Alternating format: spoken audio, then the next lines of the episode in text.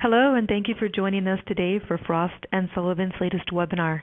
Today's event is titled The Rise of Digital Enterprise Growth Strategies for Healthcare Companies. My name is Anna, and I oversee Frost & Sullivan's Growth, Innovation, and Leadership briefings. Before we begin, I'd like to go over a few quick notes.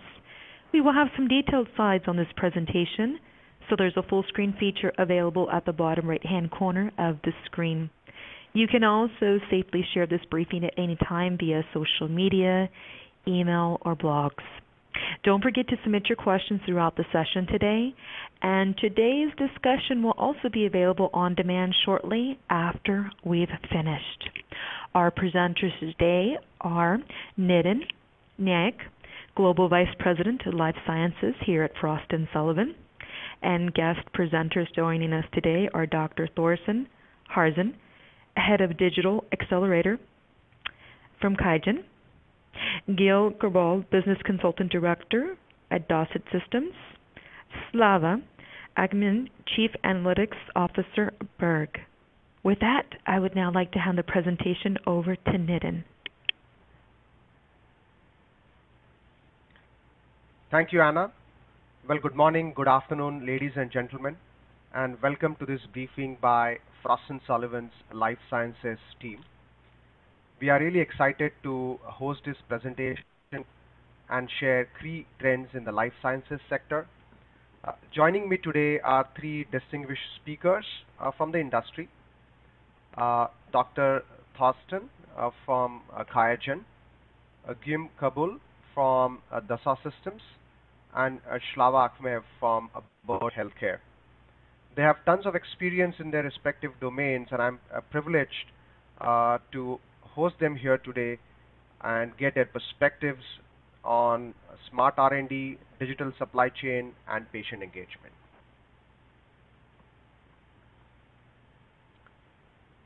So today's presentation will start with uh, some key uh, trends in the life sciences industry, uh, and then I'll invite uh, the three speakers to share their perspectives. We'll also host a short panel discussion and then conclude uh, and keep the forum open for any question and answers. Just a quick note uh, to the audience. Uh, all attendees will receive a copy of Frost & Sullivan's 2018 Life Sciences Predictions, which was published uh, last month. Uh, also, we will have the program brochures uh, which could be downloaded during this webinar.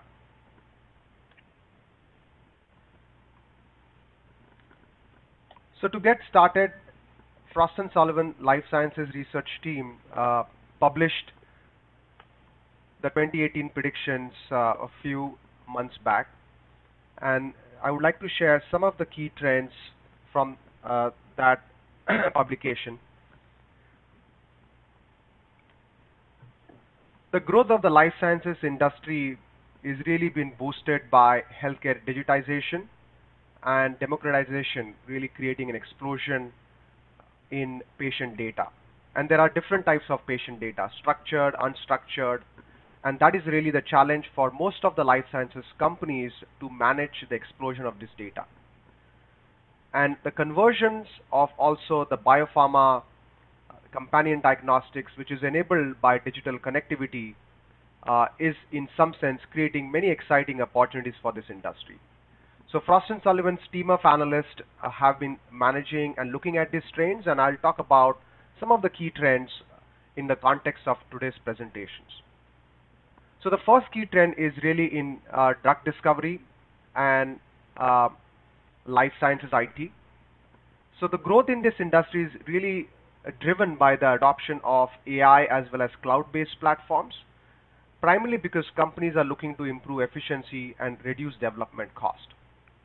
So the key implications we see here is uh, growth opportunities in uh, cognitive computing, especially in early drug discovery and development, such as medical uh, medicinal chemistry, and also in cloud-based genomics platforms. And, and our speaker today, uh, uh, Slava, will sort of elaborate more on his experience in that space. The next big trend uh, is on patient engagement, especially on machine learning based DIY real world evidence. Um, and uh, um, uh, Guillaume Kabul from the Dassault System will el elaborate that experience in some of the nice case studies he has uh, built for this presentation. And finally, I would like to kind of hit upon uh, the trends in uh, supply chain management. There has been a lot of focus on increasing optimization and also improving the productivity of the overall system. Um, and my speaker, uh, Dr. Thorsten, will talk about how QIAGEN has a very ambitious plan to embrace e-commerce and shift that paradigm completely uh, within the best breed of technologies.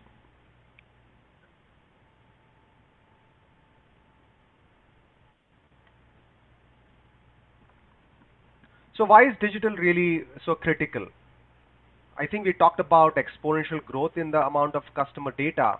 And what we are seeing is there is now a conscious move towards creating and putting investments in three critical buckets uh, as we have sort of looked at uh, from our research at Frost & Sullivan. So we, we identify them as pillars of digital transformation. So the first big pillar is smart R&D, which is really looking at managing talent shortages as well as how there could be ways to overcome suboptimal uh, management of trial, clinical trials and clinical trials data. The second bigger pillar is a connected patient, and here it's the whole emphasis of patient compliance and also enriching the uh, uh, patient experience um, in, in the new sort of uh, uh, digital economy. And finally, issues related to digital supply chain and manufacturing.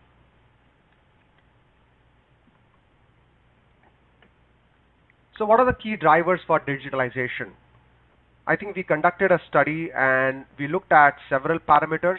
The top three really uh, key parameters were essentially looking at establishing a very strong hold in innovation and boosting the creativity. The second was managing and improving customer experience. And the third one was really improving the overall productivity, not just at the enterprise level, but also within the customer uh, and their ecosystem. So these are really the key facets for why different companies are looking to continue and make their investments uh, in the digital uh, ecosystem. So with that short introduction, I will now uh, hand over to uh, Dr. Thorsten um, and let him share his experience on QIAGEN's growth story. Dr. Thorsten, please. Thank you very much, Nitin, for the for the kind introduction. And a very warm welcome on behalf of QIAGEN. QIAGEN is one of the leading uh, suppliers of molecular diagnostic solutions for both research and application in, in labs and hospitals. And actually, I'm glad for the opportunity to outline today how we, as a, let's say, mid-sized corporate, uh, tackle the challenges uh, of, of digitization and, and well, actually try, try, try to leverage it for, for, for our purpose and, and make use of it.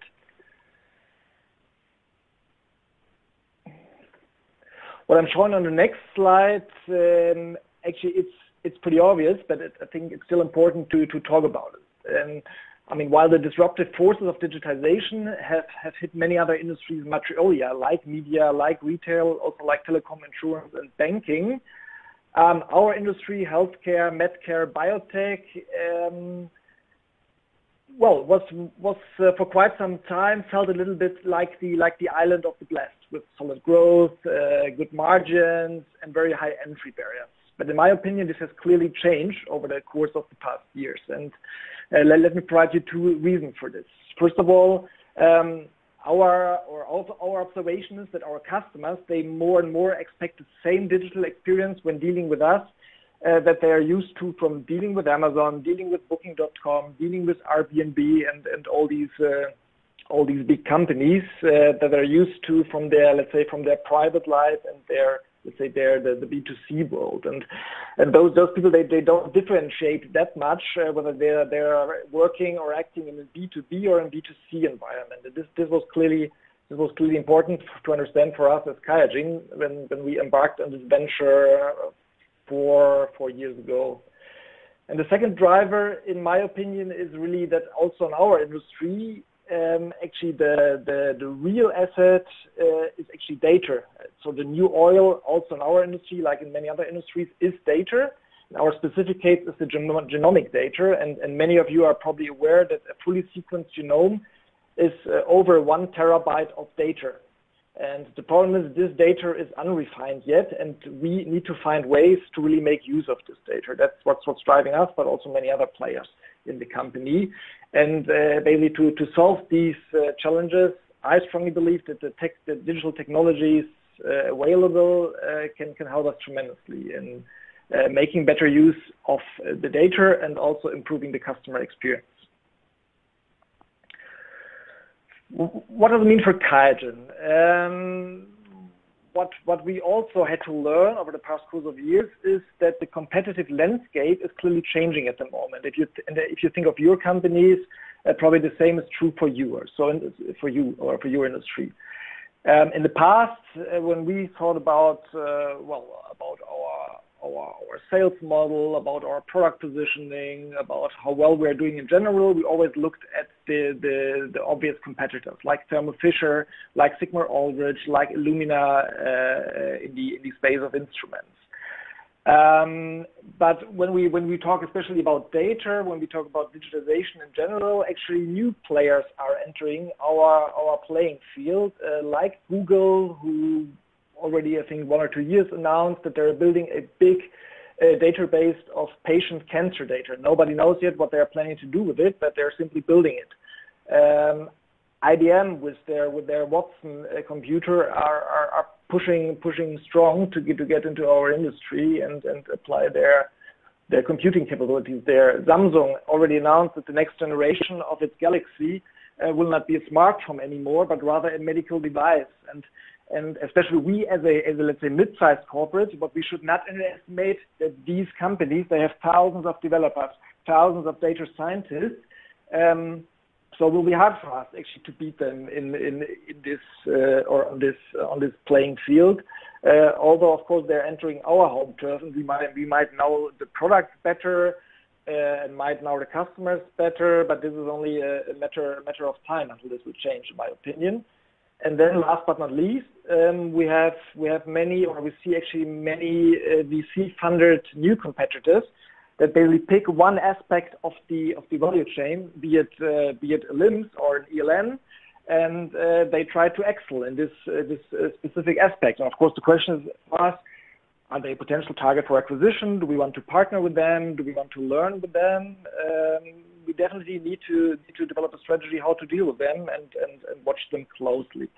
So this this is uh, first of all the the playing field uh, we are acting in has has clearly changed, and it's important. And this is one recommendation to all of you.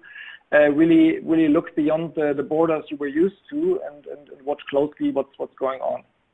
What does it mean for QIAGEN? Of course, it needs or requires focused answers. First of all, we need to optimize by means of digitization, digital technologies, our internal process along the entire value chain. I will get to, to this uh, in a couple of seconds.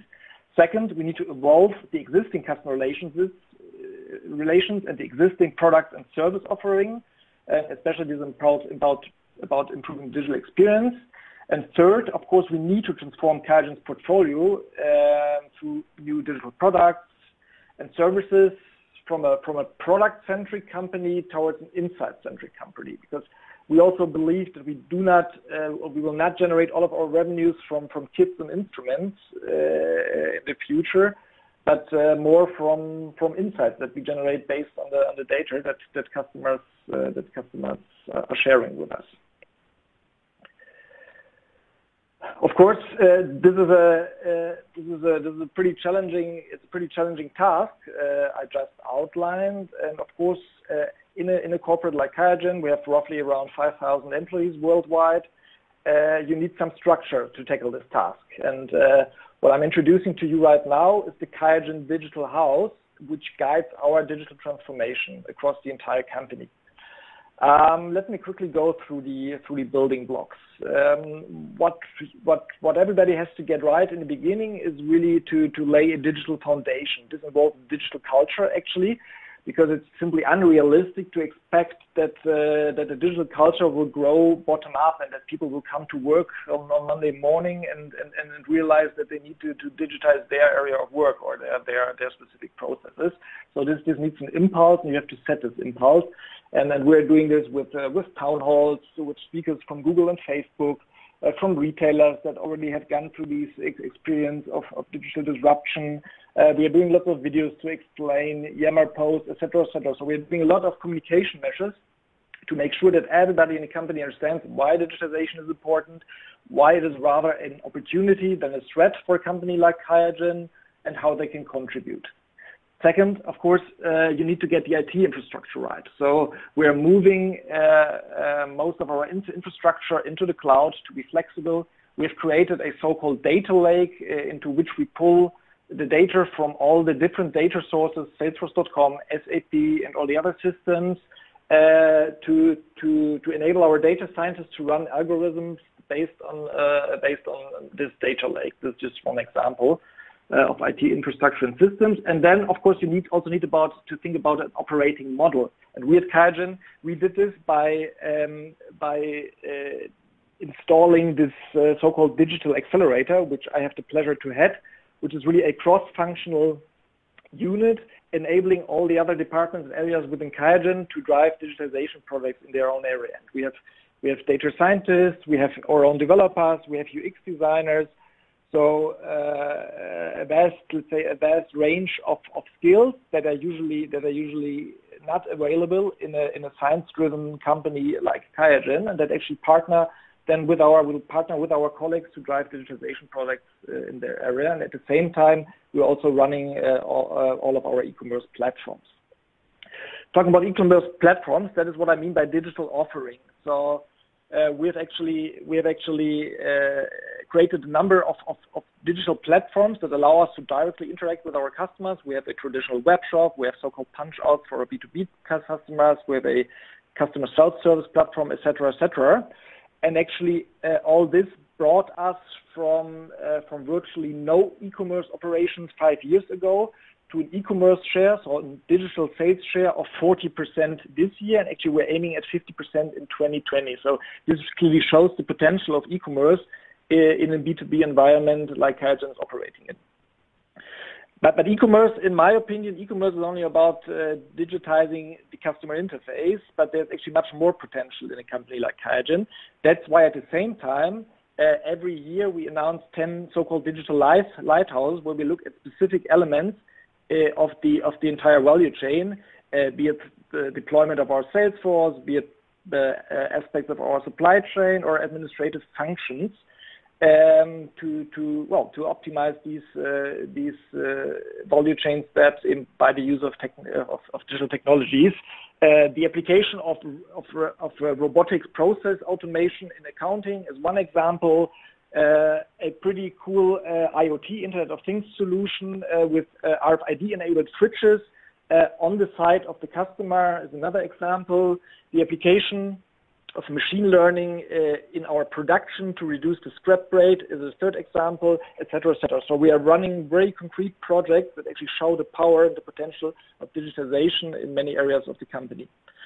And the last layer, and that's that's probably uh, that's probably uh, uh, a really important one. Let's say in the, in the or will probably be the most important one in the midterm is about digital innovation. And how can we really develop our business model further beyond kits and instruments um, to, to adjacent or completely new business fields using the technology that are available today, the trends we see in the market. So, of course, we are we are thinking about making the lab even smarter by by connecting all the instruments and connecting the data flows.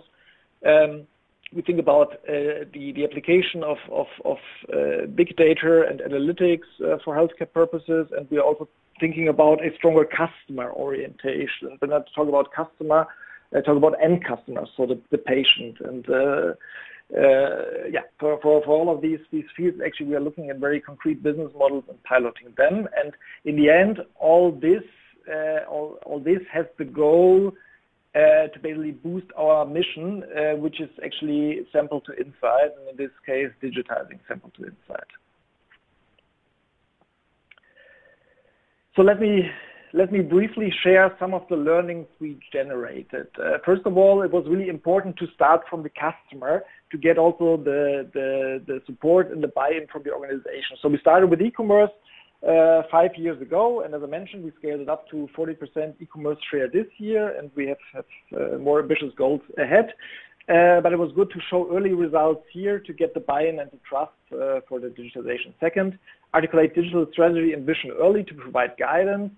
Uh, so from the very beginning, we made it clear um, what is what what are what are what is our aspiration by digitization, 50% e-commerce share in 2020, but also some supporting goals.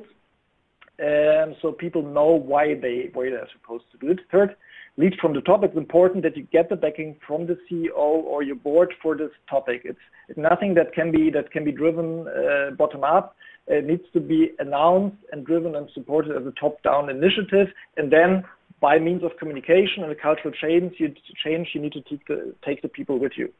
Fourth, build a dedicated team. Uh, in the accelerator, we have a team of 62 uh, people, very skilled experts, mostly from industries outside uh, outside our own industry. So we have people from eBay, uh, from from Google, from various consultancies, from B2C retailers, uh, even from, from some online dating companies uh, that help us actually and bring exactly the knowledge to the table we need. Fifth, spark the digital culture. I mentioned this already. It's important that on a constant basis you tell the story, uh, you, you, you provide examples, and you convince the people actually why it's important, why it is helping them in, in, in their everyday life. And to drive digitization, it's nothing they should be afraid of. And sixth, be agile and provide tangible results early. That's exactly the ideas of the Lighthouse. So Lighthouse uh, is always a, a, small project, never longer than, than 12 months, uh, with the clear idea to, to, well, to, to go through the whole process from ideation to implementation in less than 12 months and deliver tangible financial impact within this 12 months. And uh, we were managed, we managed actually to deliver this for uh, the majority of the Lighthouse project last year, and this really brought us a lot of a lot of credibility. That's it from my side already. Pretty pretty quick run through, and I'm happy to take questions in the end, or if you have uh, more questions or want more intense discussions, my uh, contact information is at the end of the presentation, and feel free to reach out to me anytime. Now I would hand over to Guillaume from Dassault Systems. Thank you. So I don't know, maybe you never heard about Dassault System. We are a software company, but I'm pretty sure that you've probably used and I can bet that the car or the plane or the computer you're connected with is or has been designed with some of our softwares. Maybe the bottle of shampoo and even the shampoo you used this morning is somehow designed with uh, with some of, of uh, our software. So we are uh, helping the development of many type of product, and I'm working and I'm belonging to the uh, life science industry group. I'm a biologist in the, in that team, and what we are uh, doing is uh, helping um, our customer to develop uh, patient uh, experiences. Because even if I think, and I, I, I discussed about product, car, plane, shampoo bottle. We define ourselves as a 3D experience company because we believe, as most of you and uh, most of our customers, that the product is not enough. What matters is is the uh, experience. And in pharma, especially in life sciences, we all know that we don't really care of the product. We care about the uh, the result and the way we are uh, we are uh, held. So. So what what does it mean for um, for uh, life science. Uh, what does it mean changing, transforming the patient uh, experience? It means that you could have things like this.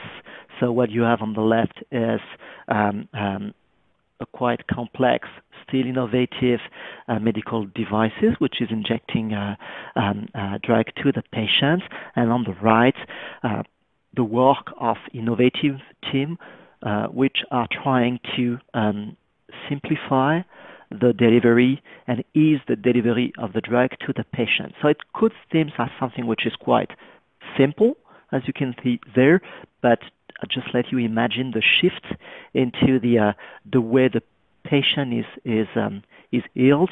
It's not something which is happening within the hospital. It's something you can. It's a product you can carry with you every day at the patient. And imagine the fact that this device is uh, glued, stick to the skin of the patient, and which it can it can allow continuous uh, delivery of the drug. So it's drastically changing the way um, the the drug is delivered and the way the the patient experience the, the the the treatment. But what are the consequences if you try to develop this kind of experience? You can also understand that um, if you do that, the drug itself, the biological or chemical drug which is inside the this um, um, uh, inje- injection chamber, is is is not enough. You have to develop the best glue, develop the best case for the device, work on the fluidic activities, on the electronic, and, and many things. So you have to embed new skills and new um, new processes in um, in your um, in your um, in your business. So how can you uh, how can you um, do that? That's what I will try to um, to um, to explain in the in the next slide. If you want to switch from, and I will take some examples from the pharmaceutical business, if you want to switch from being able to discover just discover molecule and substance to creating patient experience, then you will not just have to focus on the uh, the usual and the classical, I would say, R&D process, which is which can be long, 10 years in in pharma, moving from candidates to to uh, substances, but being able to um, reach your patient in global market with all the configuration, the type of product you have. So if you think, if you consider the development of your experience in that way, you you will realize the complexity of the type of information you need to uh, to manage in that um, in that um, in that scope. So, because we are here to talk about uh, digital, and data as introduced by by um, uh, QIAGEN and Nitin and and, uh, and, presented in the in the QIAGEN uh, talk. I want to um, maybe spend a couple of uh, minutes on this topic of uh, smart R&D mentioned by Nitin in the, in the introduction and, and what we can call as think, uh, I would say think smart.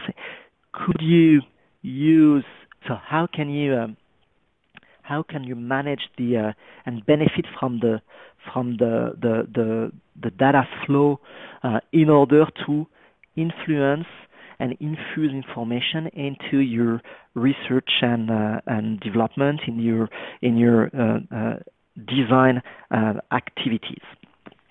So that's the topic we are trying to address when we are deploying the uh, the platform we are selling, what we are trying to do is to provide both collaborative innovation capabilities to embark the various uh, team and the various uh, um, expertise, the various business businesses in the um, in the in the development, but also allow operational excellence to accelerate the uh, and optimize the development of the product. In order to do so, you need to connect discovery, preclinical, clinical, filling, and commercialization all together. And we believe that providing the digital continuity and the data integrity is a way to, to do that. But the thing is that if we consider, if we, if, if we know that when we talk about uh, this digital topic, we know that in the day we, we, we, we live in the world we live in, everything is turned into digital. It's, it's something which is quite, I would say, common. But the reality is that we know that these data are not always reflecting the reality and the real information. So when we discuss about this real world evidence, it's it's about how can we be sure that the data we are collecting are reflecting the reality, are reflecting the real usage of our product, and can be used in order to influence or confirm or control or drive in a smart manner your uh, your uh, research and development. So I will go quickly through the uh, heterogeneity and the challenge of that uh, of that uh, of that uh, um, things we are trying to do. A lot of data, um, uh, complex data, costly process, and uh, but it is what our customers are trying to do, especially in pharma, reuse and recollect this information, turning that into evidences in order to better drive the development of their of that product.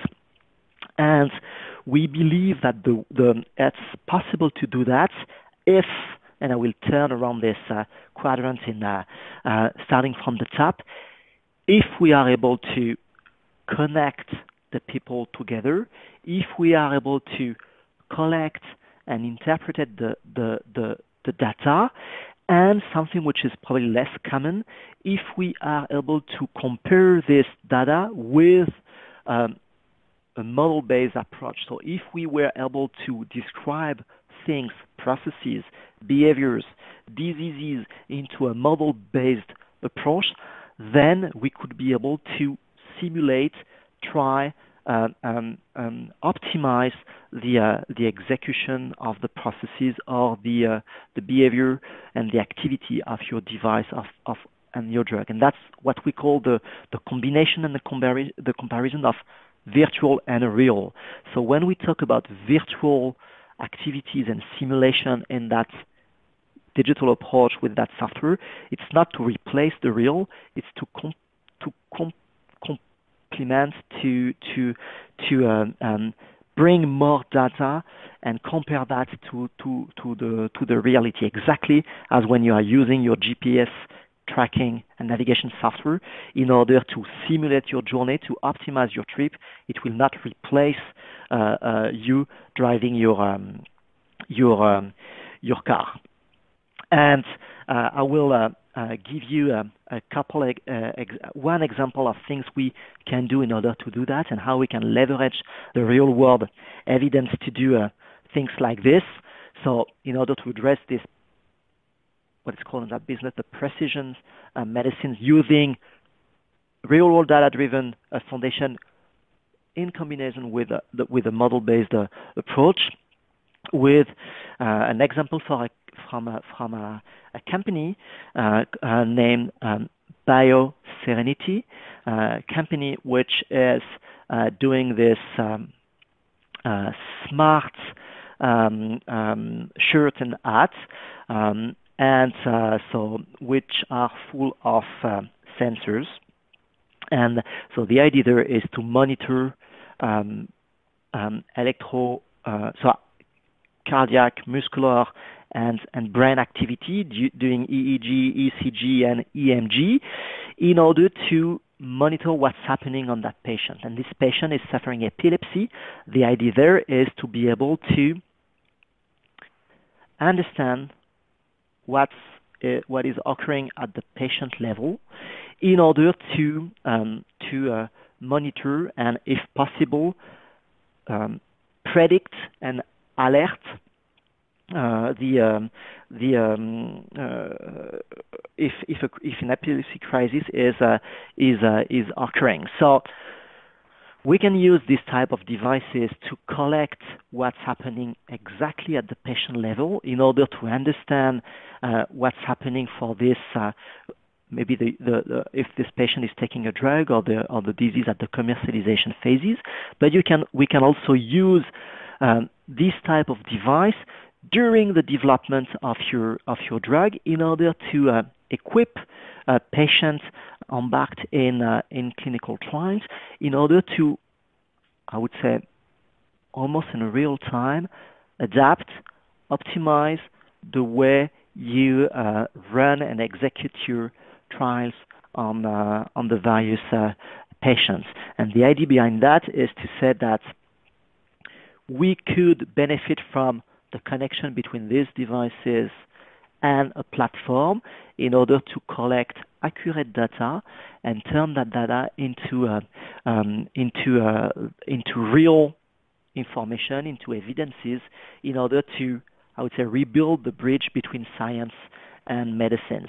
So with that example, you can imagine that uh, you can collect so in that case, simple example, simple type of data coming from the patient, but really the way um, I'm asking you to consider the, uh, the, the, this digital transition within the, uh, the life sciences company uh, that, in fact, there is this huge heterogeneity of, of data, and we want to be able to, to, and we believe that this data is the corporate memory of the the um, the uh, of of the company, and we believe um, that uh, really the challenge is to turn this data into something which is knowledge and which is reflecting the reality. We all know that we know things, and what we have in our databases is not always in not it's not always the reality. But if you think into digital continuity, if you allow and ensure digital continuity and data integrity along the development of your product, then you will um, ensure the fact that the data you are working with are reflecting the reality and helping you to um, to really drive your your your business and address the um, um, and address your market with the, the proper experiences.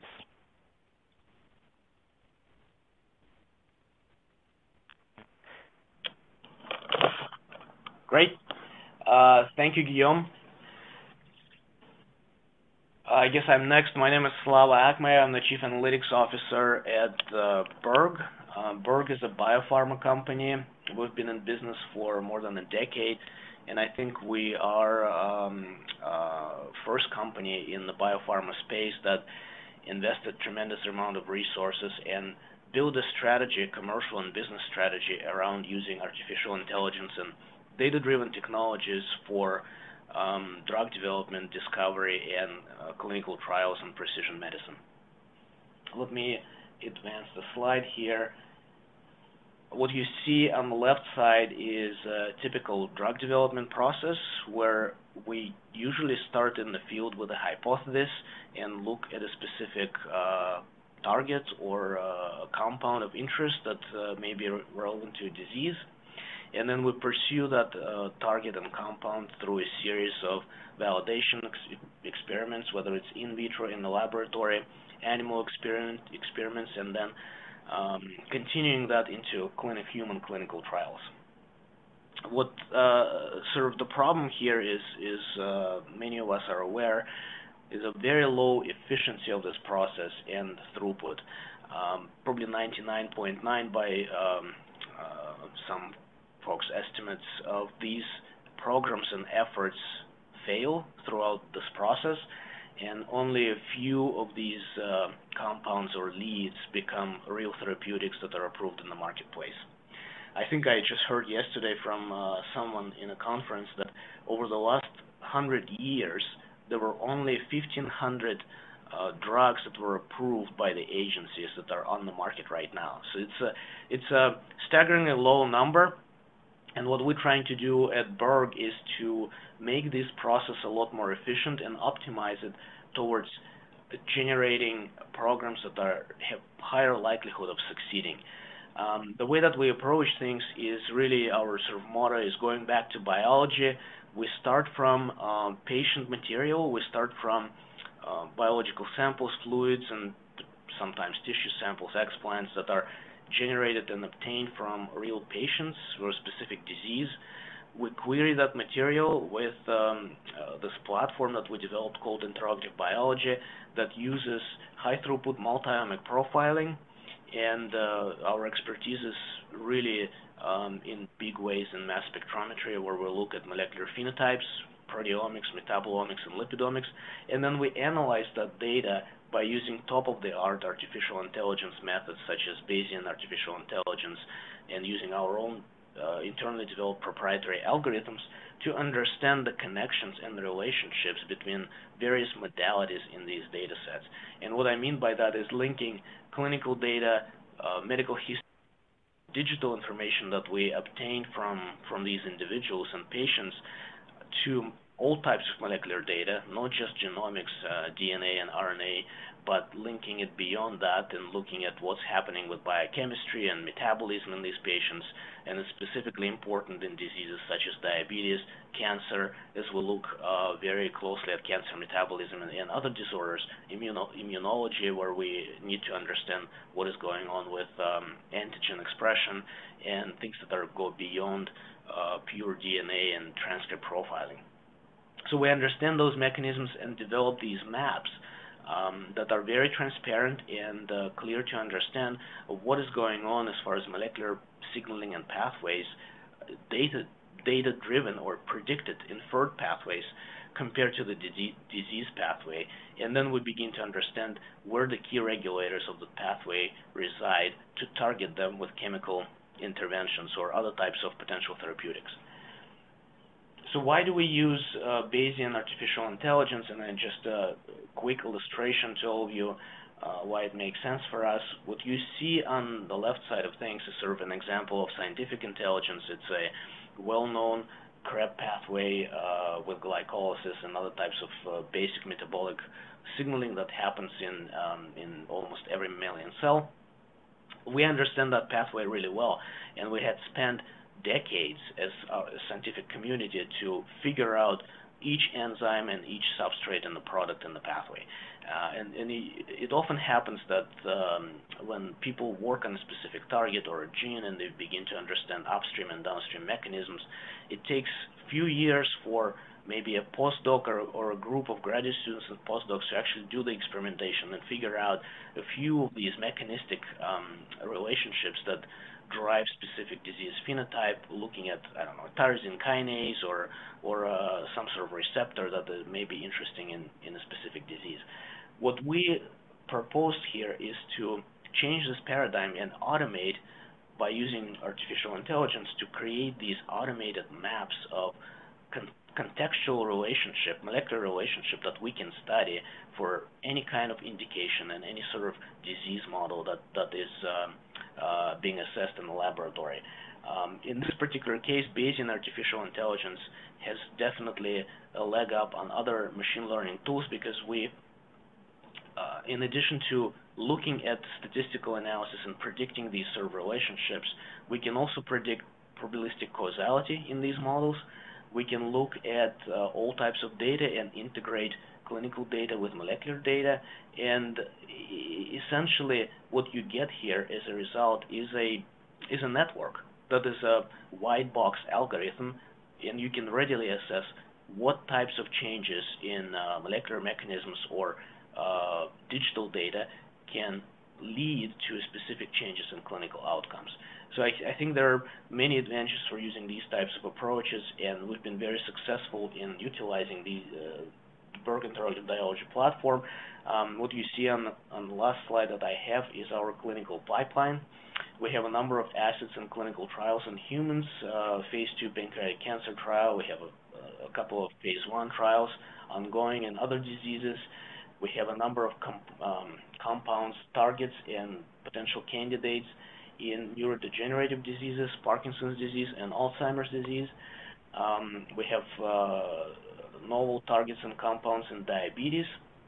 And we have a very extensive program in diagnostics where we work in the area of prostate cancer, Parkinson's disease, autoimmune diseases, and other types of indications where uh, we have discovered novel biomarkers for either disease detection or uh, sort of uh, understanding better disease progression in some of these patients, and we're at the uh, various levels of commercialization in, in many of these programs. I'll stop here and um, turn it over back to Nitin. Thank you, Slava.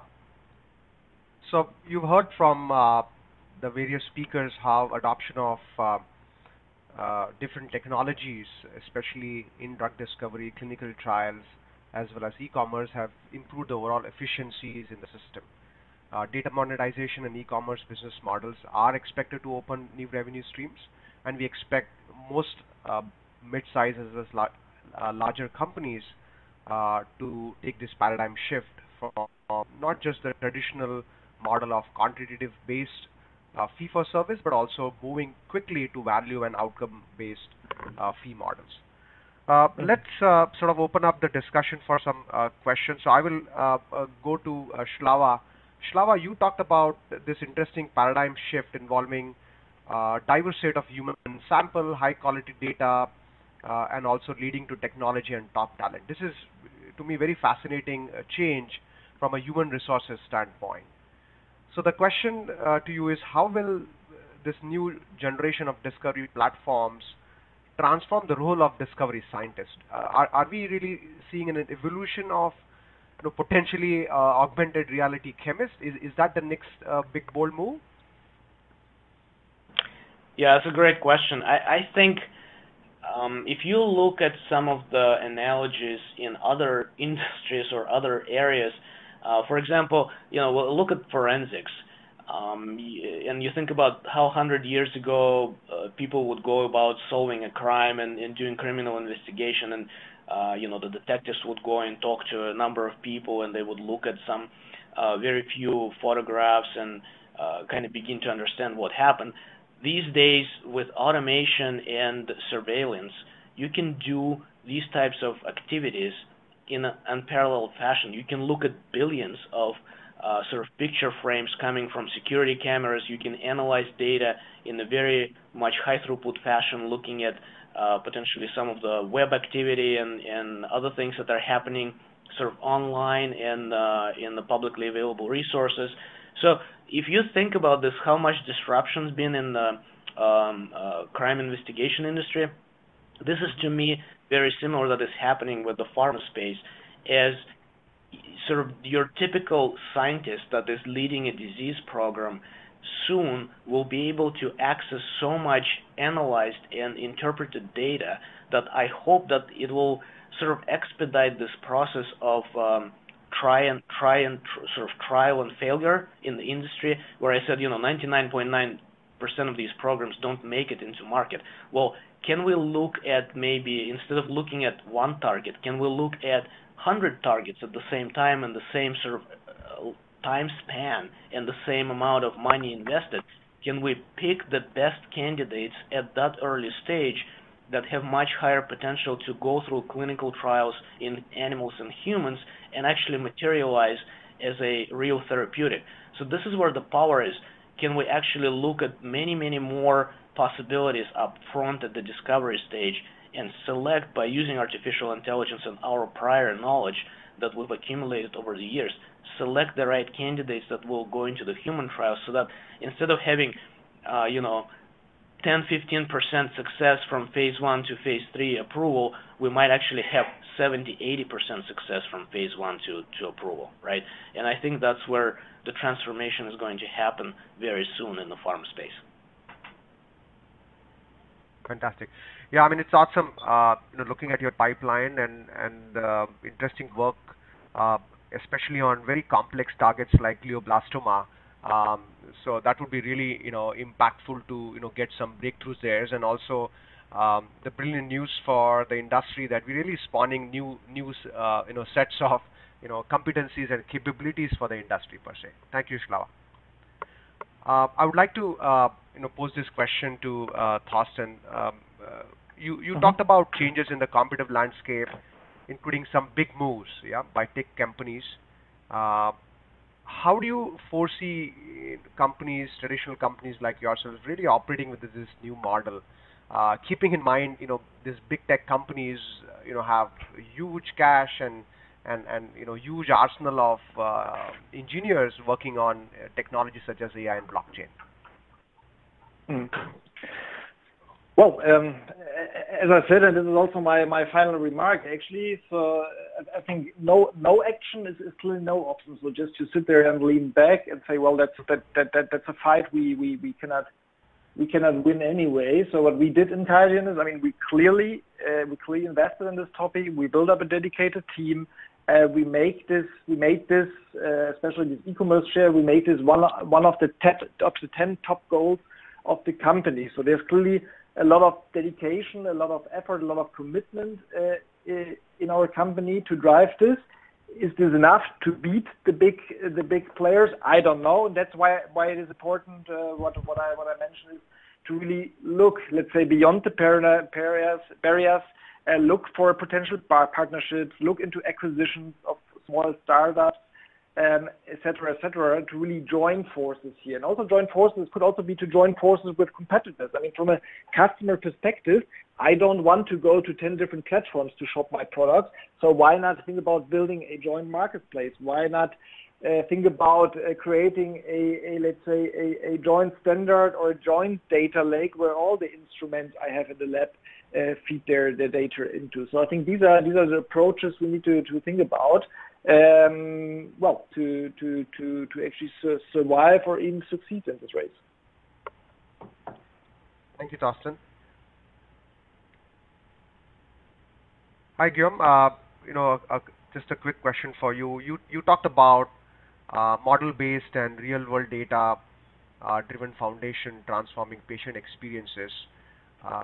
You know, while AI is is better at interacting and engaging patients in real time, uh, virtual reality you know, benefits patient by creating immersive experiences. So, so the the big question to you is, do you really foresee this conversions of AI and VR to transform patient experience? uh, would be good to get your inputs. Yeah, sure. And uh, good good question. Thank you. Um, yes, and and um, of course, uh, we are coming from the 3D uh, uh, within the system. Yes, the topic of VR is something which is which is uh, super important. And we used to talk about IV for immersive virtuality instead of of uh, of just VR.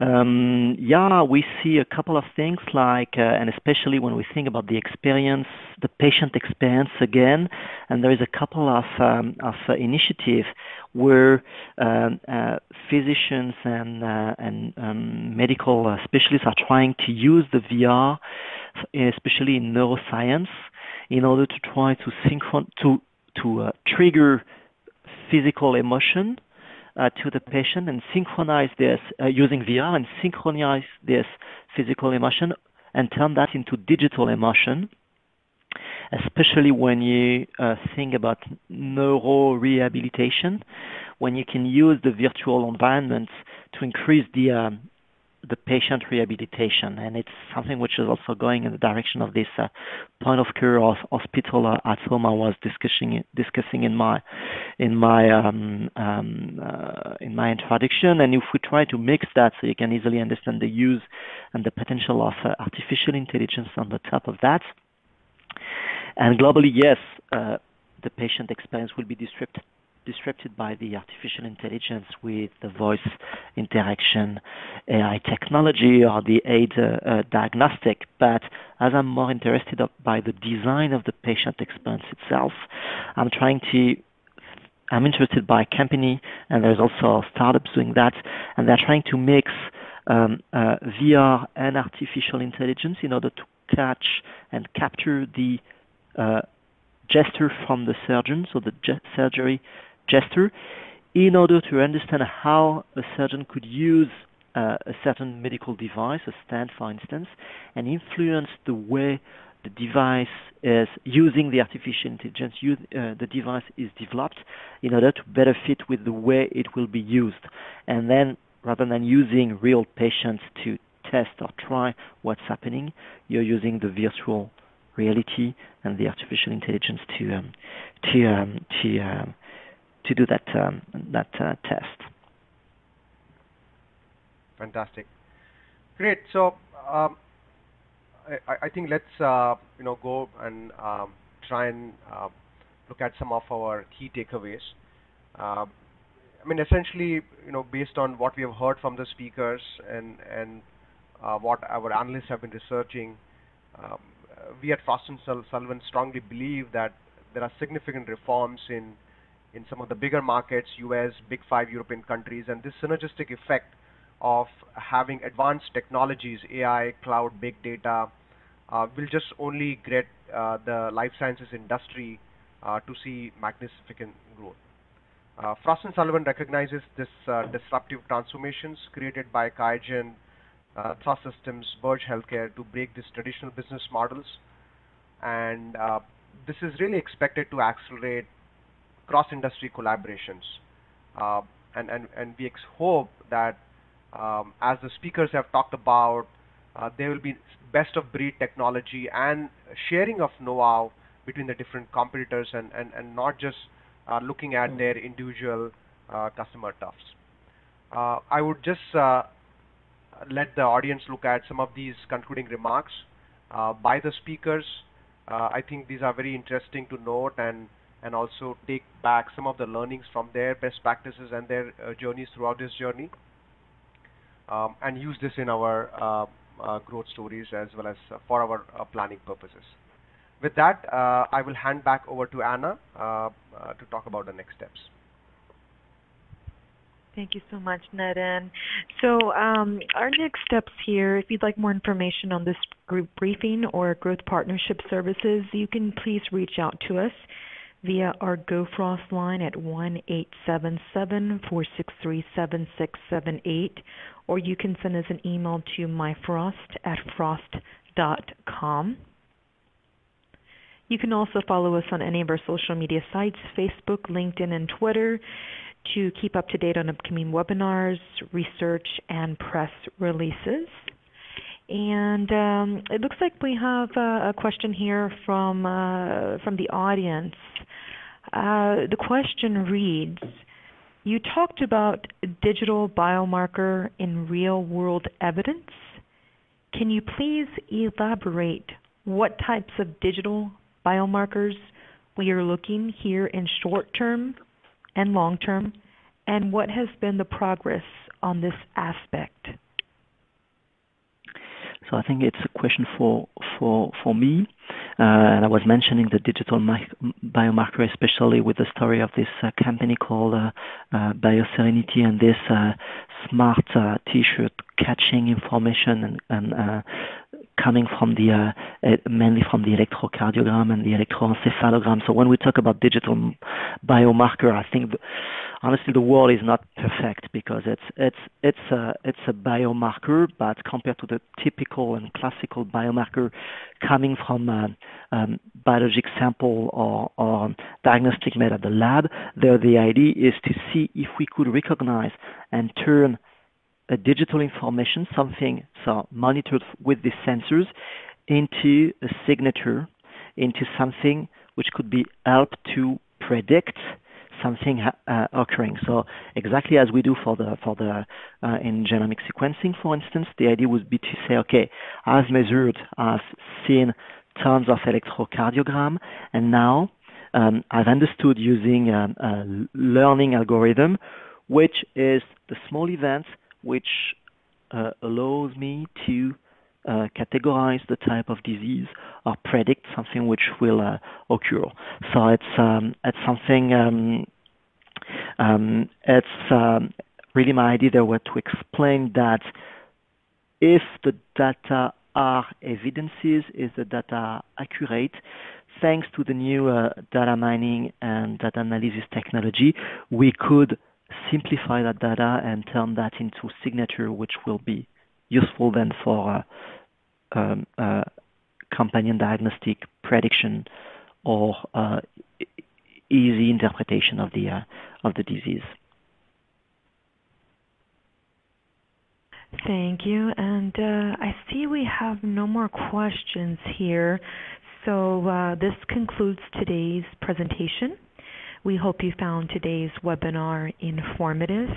Again, feel free to contact us uh, with any additional questions or feedback with the contact details slide um, I pushed out on your screen at this time. Thank you and enjoy the rest of your day.